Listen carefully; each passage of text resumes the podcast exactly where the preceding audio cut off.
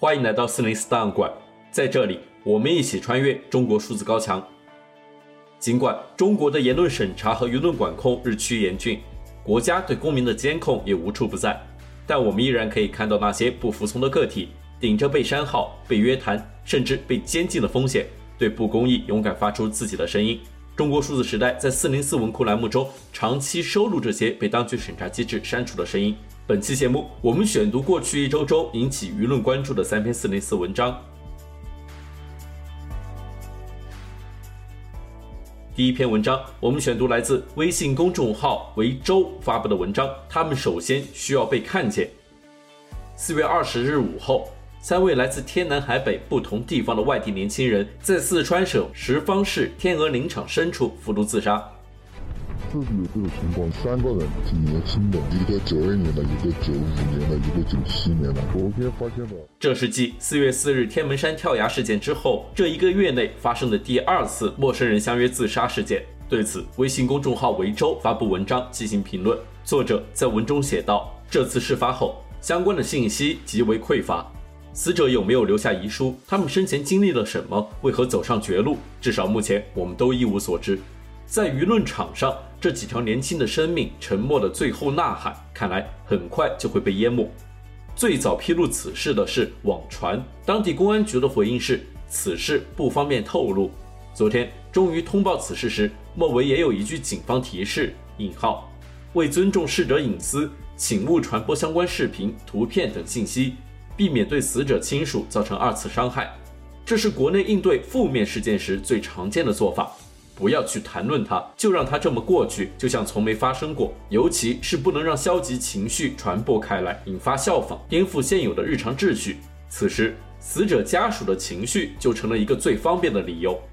这次天鹅林场事件后，我第一反应也怀疑这是对天门山相约跳崖的模仿。但如果是，那行动也太快了。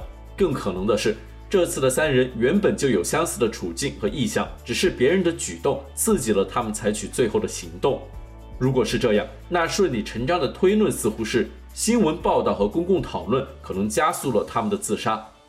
这是一个让新闻人深受困扰的两难：报道也许推波助澜，压着不报又不符合新闻伦理。何况这种不让报的社会更让人压抑。避而不谈就能让事情变好吗？我不这么认为。公共讨论是必不可少的，但相关的讨论是否激发社会效仿，这是没有人能控制的事态。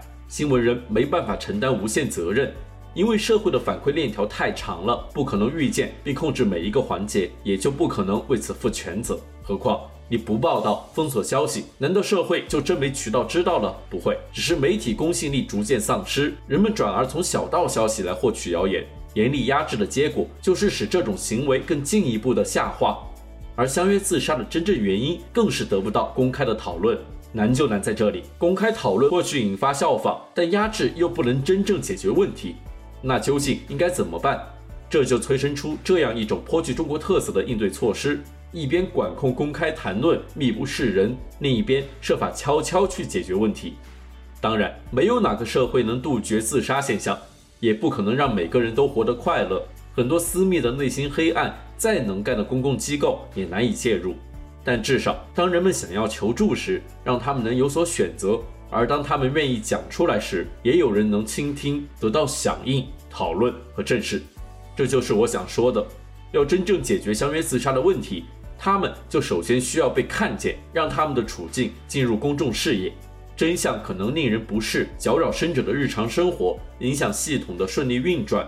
然而，如果不能看到具体的人，反思隐藏的结构性问题，就无从谈起。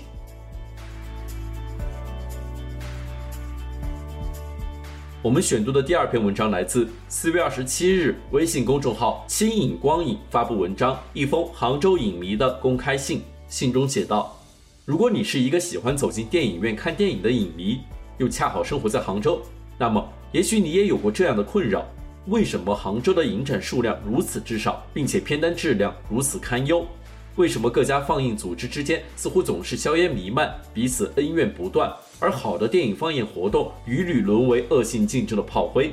为什么一个影迷数量如此之多的大城市，如今反而成了一个乌烟瘴气的是非之地，甚至闻名全国放映圈的举报之都？首先，杭州影展量少质次，是因为有关部门不鼓励开展这类活动吗？非也。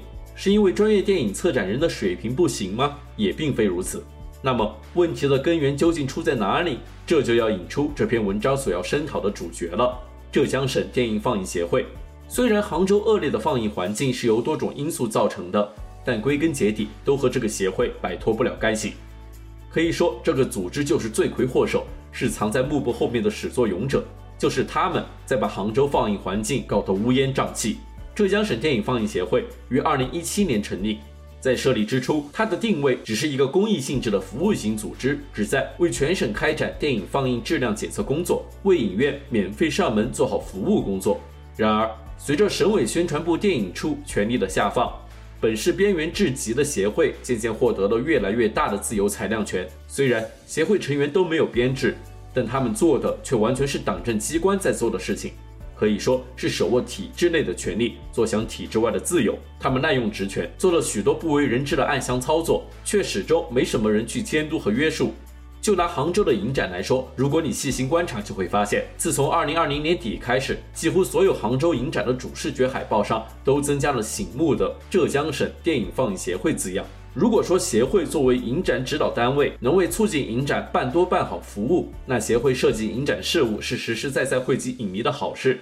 但实际上，协会的人对电影本身一窍不通，根本没有能力辨别影片的艺术价值和市场受众。他们在掌握影展的前置审批权后为所欲为，不仅经常私自压下影展申报材料不给批复，甚至对已经予以批复的影展都以莫须有的借口胡乱删改片单。一些原本策展思路清晰完整、兼具市场热度与学术价值的高质量影展，都被协会裁得七零八落、面目全非。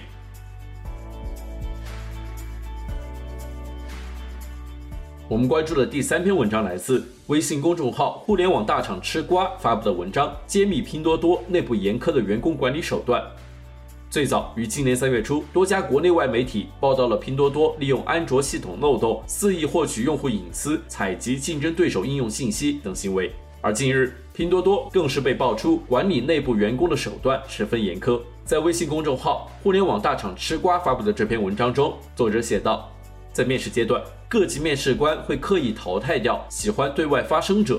除考察面试者的岗位符合度之外，还会调查面试者是否经常在微博、知乎等公开平台发文，以评估面试者是否会成为潜在的意见领袖。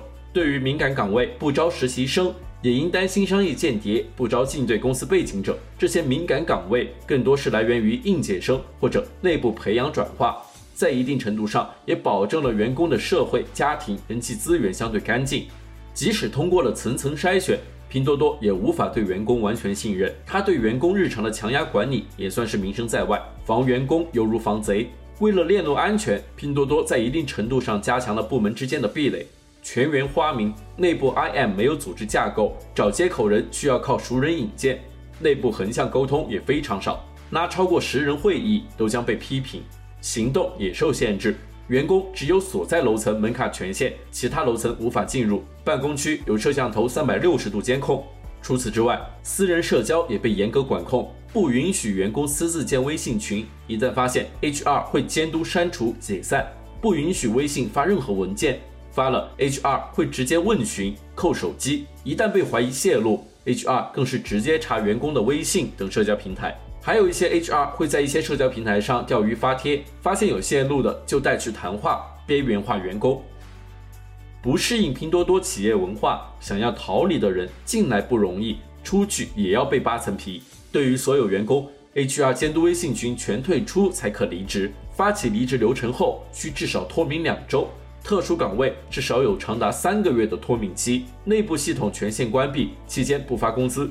这对于有贷款或者是有家庭负担的员工来讲，离职无疑是致命的。对于敏感岗位，均会发起竞业，对高敏人员，HR 将追踪要入职的下一家公司，确定非竞对企业才给离职证明，让离职人员从竞业走向失业。总结下来，员工的稳定与沉默是管理层高压管理绑定高薪激励，并在日常生活中持续筛选文化认同者的结果。强调本分的强势企业文化。持续帮业务达成目标，也印证了高压管理效果，进而强化认知，形成闭环。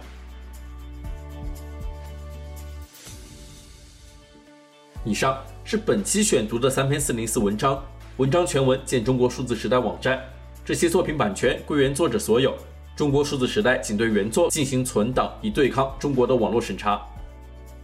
中国数字时代 CDT 致力于记录和传播中文互联网上被审查的信息，以及人们与审查对抗的努力。欢迎大家通过电报 Telegram 平台向我们投稿，为记录和对抗中国网络审查做出你的贡献。投稿地址请见本期播客的文字简介。阅读更多内容，请访问我们的网站 cdt.media。